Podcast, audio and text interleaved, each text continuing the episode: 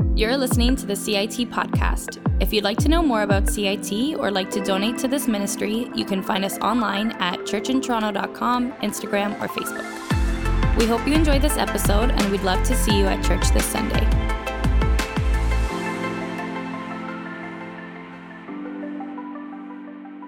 My name is uh, Ian. So good that you're here to join us this morning. Uh, if it's your first time, welcome. We love having new people. Um, we are in a series in the Gospel of John. Our overall theme is the is uh, believe. Uh, this word comes up again and again. Before I jump into the actual message, I'm going to invite our reader to come on up and read the verses for us and to introduce himself too. Uh, hi, everyone. For those of you who don't know me, my name is Meng. I actually grew up at CIT, um, and then high school came around, and I was a bit of an arrogant teenager who thought he knew all the answers to life on his own. So I stopped going as much, and then I stopped going altogether. Um, so turns out I didn't know the answers. And um, two years ago, when I was living in a different province, I saw that this church had a live stream, so I started watching on there. And then in January, I came back to Toronto and I started attending in person. So this church has been great to me in many ways. It's not only welcoming, but people here have actually challenged me to be more disciplined and active in my faith. So I feel like this is a place that I feel like I actually belong in, and it's a place that's made my faith a lot stronger than it was a year or two ago. So I'll be reading today's verses from John chapter 11. Then Jesus, deeply moved again, came to the tomb. It was a cave, and a stone was lying against it. Remove the stone, Jesus said. Martha, the dead man's sister, told him, Lord, there is already a stench, because he has been dead four days. Jesus said to her, Didn't I tell you that if you believed, you would see the glory of God? So they removed the stone. Then Jesus raised his eyes and said, Father, I thank you that you heard me. I know that you always hear me, but because of the crowd standing here, I said this, so that they may believe you sent me. After he said this, he shouted with a loud voice, Lazarus, come out! The dead man came out, bound hand and foot with linen strips, and with his face wrapped with a cloth. Jesus said to them, Unwrap him and let him go. Therefore, many of the Jews who came to Mary and saw what he did believed in him. Thank you, Ming. Um, so, if you were with us last week, uh, Dell uh, took us through the beginning of this chapter, and uh, uh, he helped us to see the conversations that Jesus was having with this man named Lazarus, who was sick and had died. One was the sister Martha, one was the sister Mary. He's having that conversation with them, and um, the message ended, and Lazarus is still in the grave. so today, it wouldn't surprise you, it shouldn't surprise you that uh, Ra- Lazarus gets raised. So the title of the message is Raising Lazarus, pointing to a better resurrection. Let me just walk through uh, what is happening in, in these verses to begin with, and then we'll get into some really. Um, I think, important application of, of this particular passage. So, first thing first, uh, Lazarus has died. He's in this tomb, and Jesus comes to where he is. And uh, in the verses that Meng just read, you realize the, the, the, the critical thing is he's got to open that tomb. And so, Jesus goes and he says, Remove the stone. And immediately, Martha, being the responsible one, says, Wait a minute, there's going to be an odor. If you open that now, there's going to be a stench coming out. Why? Because he's been in there for four days. And some of us, we may be familiar with, uh, you know, the way that. Um, burials take place and we're thinking mummification and all those kinds of things. Well, that's not the way they did things in those days. They basically just wrapped the person in a, in a cloth and they um, per, put perfumes on them just to try to keep the odor down. But after four days, the perfume isn't working anymore. And so she's well aware. If you open that, there's going to be, you know, it's kind of like on a hot day when you open up your green bin. Come on. How many flies come out of that thing? Right? It just, just that's just the way it is. Just going to smell. So she's she knows exactly what's going on. I wanted to, to bring you to this verse here. Verse 40 says, Yes, there we go. Uh, Jesus said to Martha, Didn't I tell you that if you believed, you would see the glory of God? So Jesus is reminding Martha of the conversation they've already had, and he's been talking about the glory of God. And you might be asking, well, what does it mean you're going to see the glory of God? And again, as we've been going through this, we've and actually as, as, we've gone through a lot of the different series over the last number of years, we keep um, reminding you: read John for John. See what John is saying about these things. Don't, don't water things down. Don't try to balance things out by going to someplace else. In the Gospel of John, what does it mean for you to see the glory of God? That's the question that we should be asking. And what it basically means is this how God is revealing himself to human beings. And not only how he's revealing himself to human beings, but how, um, how he's giving life to human beings. So think about it. Jesus fed the 5,000, he's giving life. That is the glory of God. It's showing you who God is, it's showing you the character of God. This is what you can count on from God. So it's the way he gives life. And, and, and some people would say it's his life giving power to humans. Now, power, we don't have to think in terms of might. We just think he's able to do things in order to give you and I life. So he feeds people, he healed lame people, he, he gave sight to a man who was born blind. These are a lot of things. These are showing the character of God. These are showing the way that God, in his life giving way, just gives life to human beings. It's just the way that he does things. And of course, today, what we're looking at is the raising of Lazarus. So that's exactly what he's saying. He's saying, Martha, if you pay attention here, you're going to see the glory of God. You're going to see more of who God is. And of course, he also says this in the same verse if you believe. If you believe, this is what you're going to see. If you believe, you will see the glory of God. And so, what is Jesus saying to her? Trust me. Would you trust me? In this moment, I know what your eyes are seeing. I know what your senses are telling you. You've already told me about the stench. I know you, you, you're probably having an overload right now, but I'm telling you, if you believe, you are about to see more of who God is. You're going to see the glory of God. And of course, that is when the whole thing was settled. She calmed down, and Jesus basically said one, these two words remove the stone. The stone. So the tomb is open. Now the tomb is open. What do you think the next thing is? What would you think? Calling Lazarus out, right? Wrong. That's not what you that's not what you see. You see Jesus praying. So look at these verses. 41b, 42. Then Jesus raised his eyes and said, "Father, I thank you that you heard me." See, you and I didn't hear a thing, right? Did we hear, did we hear Jesus pray to the Father about Lazarus being resurrected? No. But the Father did. And so Jesus is thanking the Father and saying, Thank you so much that you have heard me. I know you always hear me, but because of the crowd, that's those people who had gathered around, standing here, I said this so that they may believe you sent me. And this is quite interesting. This is a prayer of thanksgiving on Jesus' part.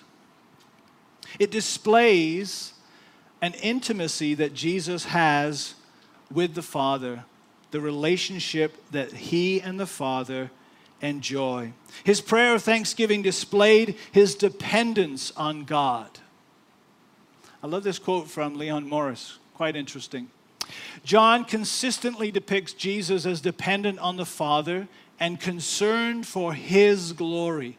He is not like the run of the mill popular wonder workers who sought to magnify themselves. So here, Jesus acts not on his own volition, but in dependence on the Father. This is exactly what you're seeing right here. We've seen it previously as well, because Jesus would continue to say, Look, I'm not doing my own works. I'm only doing what the Father is doing. If the Father is doing it, I'm doing it. If the Father says go, I go. If the Father says stay, I stay. And again, going back to the delay at the very beginning of this chapter, he's dependent upon his Father.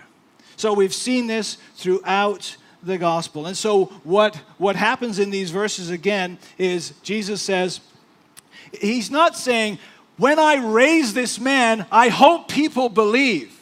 He's saying, What I'm hoping for is as I'm thanking you in this way, people can see the dependence I have on you, and that very thing, that relationship that you and I have together, that relationship should cause people to believe because they realize you have sent me. I'm not just here doing my own thing. So then, of course, Jesus calls Lazarus out of the tomb. It does say with a loud voice, right? I think Meng did a pretty good job. Come out, right? I, I, I, like the, I like the fact that you know, he doesn't just say, Come out. How many people were in the tomb?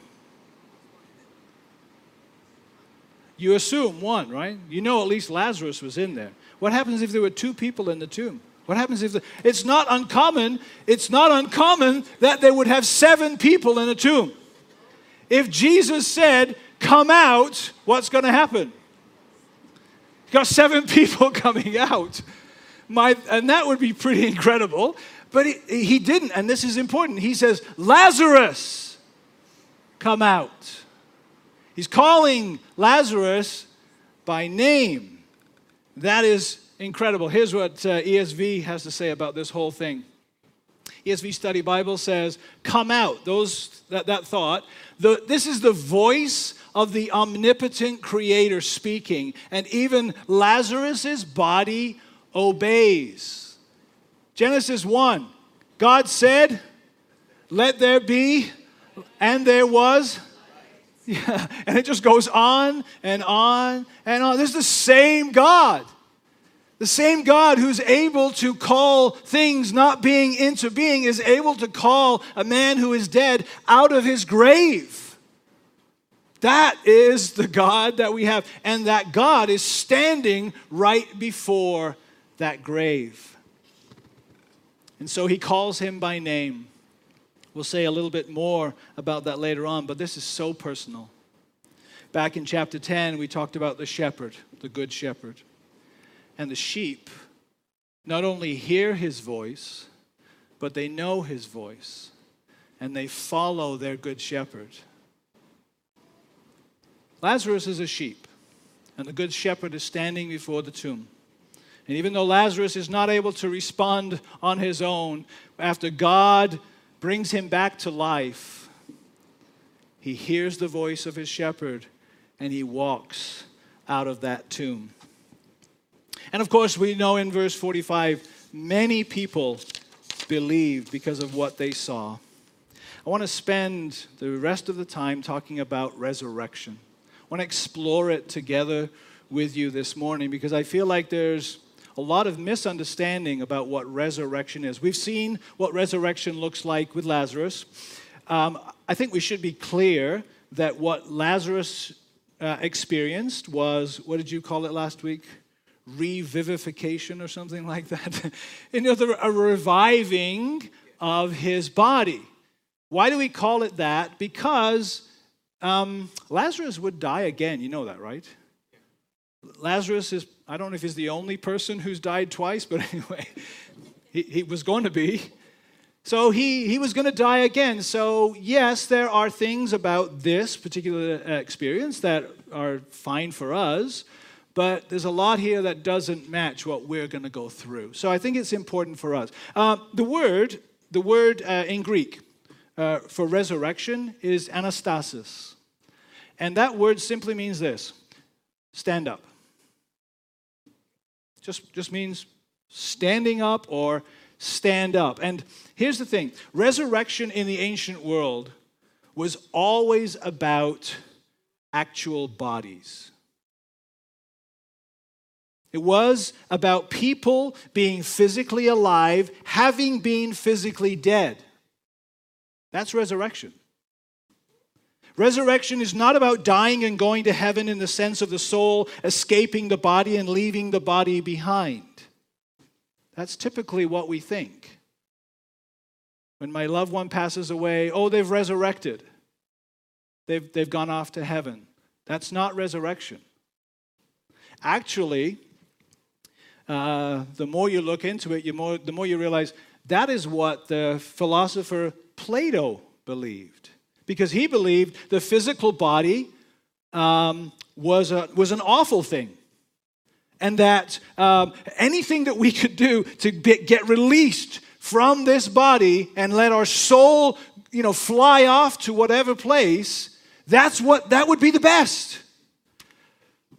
And unfortunately, that thought has crept into Christianity. Is that resurrection? That's not resurrection. That's why I'm saying this morning we need to spend some time exploring what resurrection really is. So, resurrection always assumes that people will die. Always. They will, they will have a period of being dead, like let's say physically dead, but alive. If you're a Christian, it's alive with God. We went through that in the book of Philippians. Go back there to chapter 1. Some people would say this is life after death. Yeah, that's right. There is a life after death. If you're a Christian, there's a life after death. But again, that's not resurrection. Then, after that period, and we don't know how long that period is, that this is all up to God. After that period is finished, after that life after death is finished, then resurrection happens. It's, okay, it's life after life after death. Come on. Okay, think about it. There's life after death, right? If you're a believer, this is what we believe. There's life after death. You're with God. Okay, but there's a life after life after death. Do you get it? Okay, yeah, there's, there's more. There's more to the story. Okay, well, what will that life after death? Because we're saying life after life after death is when resurrection happens. That's when you and I receive a new body. That's what resurrection is. You and I will receive a new body. Are You ready for that, Madeline? Don't imagine what that body is going to look like. Just, yeah, fine, all right. You can always ask. But but it's about getting a brand new body and we'll, we'll, we'll get to this in a second. But it's also a, it's a new body so that you and i can live in god's new creation.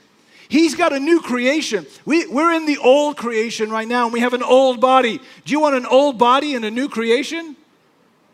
You don't. You want a new body in a new creation. That is what we're talking about here in resurrection. So martha when if you think about what Dell was sharing last week, when, when Jesus says, Look, Lazarus is going to be raised, her first thought is, Yeah, I know, in the last day. That is when Lazarus will be raised. And what Jesus is saying is, wait there's a little bit more she's not she's not wrong that there's a last day resurrection we just sang about it right? Jesus is coming back, and what's going to happen? We're all going to be raised.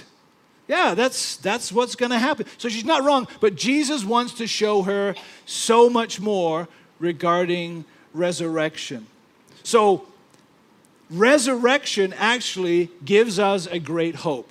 A couple of verses from last week, but let me just touch on them here. Verses 25 and 26 say this Whoever believes in me, though he die, yet shall he live. So, how many here are clear that even as a Christian, even as a believer, a follower of Jesus, there's a distinct possibility you're going to die? Yeah. It's, it's not new. It's not like, okay, I'm never, I'm never going to die because I'm a believer in Jesus. No, Jesus is even saying, if you believe in me, though you die, yet you're going to live. And he's pointing towards a resurrection.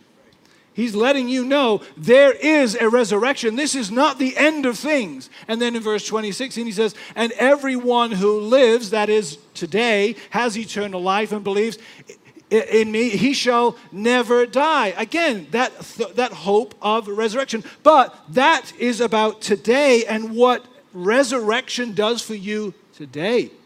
So here we've got two things. One is the resurrection that's coming in the future. One is I can actually experience resurrection right now, right here.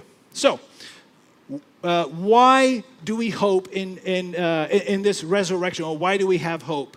Because, as we've been mentioning over the last number of weeks, we have an eternal salvation with God through Jesus. So we have a relationship with God that's eternal. Here's uh, Craig Koester has a couple of words to say on this one. Those who come to believe in Jesus enter into a relationship with Him and His Father that is true life. This relationship does not end with the person's final breath. Yes, right? That's what we're talking about here. The person remains in relationship with God and, in this sense, does not die. Those who die remain in the care of God until the last day. And on the last day, we will be raised and we all get new bodies. Amen? You, you, know, it's always never, never surprises me. The ones who amen that are the older ones in the room. I'm getting there myself, yeah. So I, that amen is getting stronger in me. But this is, this is it. We ha- why do we have hope? We have hope because we're in relationship with an eternal God. And God is saying, no, the relationship with me doesn't end just because you take your final breath. That relationship continues on throughout that next stage, and then it's going to go on even further because you're going to get a brand new body, and that is when you will be resurrected. While death is real, again, we're just reiterating the point. While death is real, it doesn't have the final word. Look again what Craig Koester has to say on this. The gospel makes it clear that death is real, but not final. Jesus died and Jesus rose. Amen? Okay. What happened to him will happen to you. yeah. Did he die? Yes. Did he rise? Yes. Did he have a new body? He sure did. Okay, will you die? Sorry, this is depressing, I know, but uh, will you die? There's a high likelihood you're going to die. It's like a one to one ratio, I think. If you're alive, you're going to die. But will you rise? And will you have a new body? Yes, you will. Yes, you will. Okay, so let's go back to Lazarus and maybe look at what that might symbolize for us. A couple of verses from chapter 5 verses 28 and 29. Jesus said these words. So again, you're going to realize that Martha was not wrong in what she was thinking. A time is coming when all who are in the graves will hear his voice and come out. Those who have done good things to the resurrection of life, but those who have done wicked things to the resurrection of condemnation. And this is interesting. So just as Lazarus heard the voice of God calling him out. This verse tells us who is going to hear the voice of God calling them out of the grave. Now, get, take a look. Is it, is it just Christians? Everyone, right? Yes. Every single person who has ever lived and has died and is in the grave says, A time is coming when all, everyone, will hear the voice of God. Madeline, come out. No, it's going to happen. It may, I, am not trying to make a joke. It's just that's what's going to happen. In, in the same way that Lazarus was called out, and then do you know your shepherd's voice? Yes. And so what do you do? You follow. There are some people who are, who are in the grave who have said, No, I don't believe in God. That's unfortunate. That's horrible. That's terrible. But one day, God is going to call that person out from the grave and He's going to resurrect them. He's going to bring them back to life. And the question now becomes as He calls you out and you come out, have you been a person who has been doing good things? Or are you a person who's done wicked things? That's what's going to come down to whether you are in the resurrection of life, resurrection that continues on into eternal life, or will you be resurrected to be in a state of condemnation? That's what Jesus is saying. And he's not just, he wasn't saying, I mean, Martha realizes this is going to happen. You and I should realize this is what's going to happen. One day, God will call. And he's going to call you by name, and you can't say, That's not my name. You can't, move, you can't dodge it. God is going to call you personally out of that grave, and it depends on how you have lived your life. Have you been a person who's been in relationship with Jesus? Then you're going to be called into the resurrection that continues on to eternal life, and if not, not. So, just as Lazarus was called, you and I will be called as well. There's a gen that, that, that what Jesus is talking about there is a very general um, resurrection. But Lazarus' resurrection also points to the fact that all believers will be resurrected. Every single one of us will be resurrected.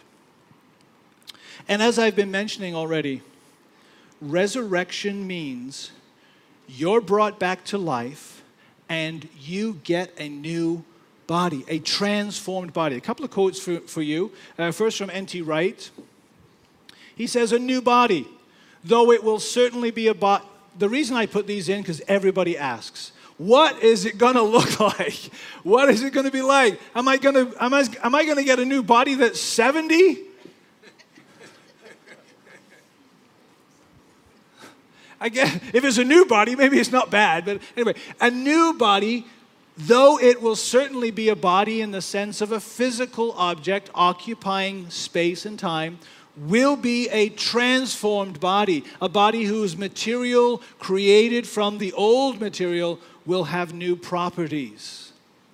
It's going to be very, very similar to what you've got now, but it's going to be new.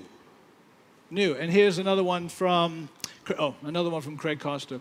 Resurrection of the body means transformation of the body into another kind of existence. It's not a restoration of the body to its previous condition of mortality. Amen? amen. we don't usually amen those kind of quotes, but we're happy. I don't want this body for another however many years. Resurrection brings a new mode of embodied life, not a resumption of mortal life as it was. This is, I, I, hope you're getting much, much clearer this morning on what resurrection is all about. It's filled with hope. And it should, it should affect the way that we live today. And that's the way I'm going to conclude. I want to talk about what does resurrection look like today? There is, yes, there is the future that we've talked about, but there is the present as well. How is eternal life? How is that resurrection, life giving power operating in you and on myself today? So, number one, I'll say this it means that we do not have to live under the power of death. So many people, so many people are afraid of death. They know that as they're getting older, they're, they're, marching towards it and there's nothing they can do. And, and billionaires are investing all kinds of money into how do I prolong this life? Am I right, Steve? right? Silicon Valley is filled with men and women who are like this. There's, I need to extend this life, extend it. Why? They're afraid of death. They've got all this money and they only have one lifetime to use it. And guess what they figured out? Too much money, not enough time. And so, in a sense, what is, what is happening? They are afraid of death. So, as followers of Jesus, our vision of life is one in which the physical reality of death is denied, is denied power over our life. Isn't that great? You don't have to, if you're a believer, a follower of Jesus, you don't have to fear death. Right? It's not, it's nothing you should be afraid of. Okay, so that's one. Number two is this living in the hope of resurrection. 1 Corinthians 15 is a very interesting, well, I'm not going to put it up on the screen. 1 Corinthians 15 is a very interesting chapter because Paul there gives an in depth teaching on resurrection. And at the very end of that teaching, he has these words Death has been swallowed up in victory. And just like we sang this morning, where death is your victory. Where death is your sting. That's why we don't have to live under the power of death or the fear of death, because death has been defeated. Through whom? Through Jesus. Because when he went to the cross, he died, but he overcame death by resurrecting on the third day. What's so striking as Paul is concluding that whole long, in depth teaching is verse 58 of that chapter. He starts in this way, therefore. And you all know what a therefore means, right? It's conclusion time. So, after all that I've said on resurrection, therefore, my dear brothers and sisters, be steadfast, immovable, always excelling in the Lord's work because you know that your labor in the Lord is not in vain. Kate, this is it. This is the quote I told you is coming.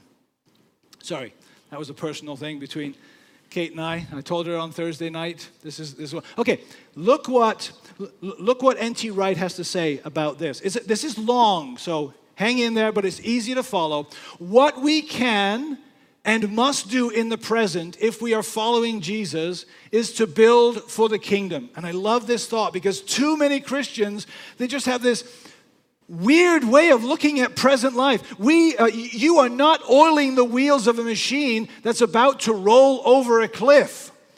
You are not restoring a great painting that's shortly going to be thrown on the fire. You are not planting roses in a garden that's about to be dug up for a building site. You understand what he's saying? You have a body right now.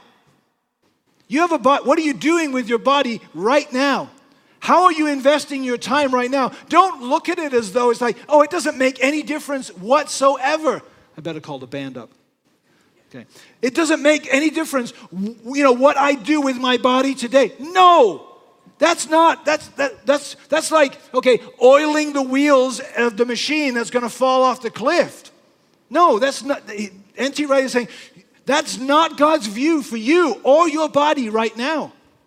So he says, You are accomplishing something that will become in due course part of God's new world. Then another part of the quote goes this Every act of love, gratitude, and kindness, every work of art or music inspired by the love of God and delight in the beauty of His creation, every minute spent teaching a severely handicapped child to write or to walk, every act of care and nurture, of comfort and support for one's fellow human beings, and for that matter, one's fellow non human creatures. And of course, every prayer, all spirit led teaching, every deed that spreads the gospel, builds up the church, embraces and embodies holiness rather than corruption, and makes the name of Jesus honored in the world. Amen.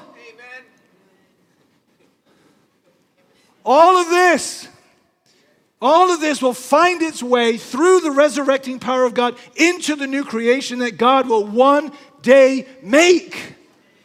What you're doing today matters. It's not just, oh, I'm passing time. You're not. If you're a Christian, it matters what you're doing today. Don't just like, oh, who cares? I'm just passing time. I'm waiting for the resurrection. That's ridiculous. That's not what God calls you to. He says, invest. Invest in people. Invest in your job. Do it. Uh, Neil, uh, is, sorry, is it Jessica? Can you go back to the, the 1 Corinthians 15 58 again? I just 15, yeah. Therefore, my dear brothers and sisters, be steadfast, immovable, always excelling in the Lord's work, because know that your labor in the Lord is not in vain. Can you bring up the last part of the quote for me? Because I got to finish it. What we do in Christ and by the Spirit in the present is not wasted, it will last all the way into God's new world. In fact, it will be enhanced there. What you're doing today, it doesn't get tossed out in the new creation with a new body, it gets enhanced. Are you good at producing things? Are you a creative person? Are you an artist? Those things are going to get enhanced in the new creation, in the new world. We don't know what for. It's okay. Just know today what you are doing is investing in that world to come. Of course, you're also investing in the people that are here. Okay. Sorry. I knew that point was going to get me going. Right? It's so good. You, so many Christians say, I don't, want, I don't know what I'm doing here. Just read them that quote. I don't know, I don't know what my purpose in life is. Read them that quote. That's what you're here for. You're here investing for the age to come. We're going to sing a song right now as a, as, as a way of concluding. It's all about calling you out of a grave, calling me out of a grave. It's called Glorious Day. You know, it's not uncommon for us as believers to allow the circumstances of life to overwhelm us to the point where we find ourselves in another tomb. It's not a physical tomb, but it's a tomb nonetheless. And it could be because of anxiety, it could be because of shame and guilt, and that is just like a weight on our shoulders. It could be because of lust or power or addiction. Let me just remind you the words that Jesus said to Martha If you believe, you will see the glory of God.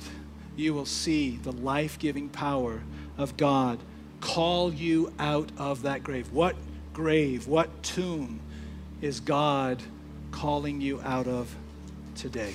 Let's sing that song together. Thank you so much for listening to this episode of the CIT podcast. Our mission is to lead people into a life changing relationship with Jesus. If you want to connect with us, you can visit us online at churchintoronto.com. We'd love to see you at one of our Sunday services this weekend. Wherever you are, we want you to know that God loves you.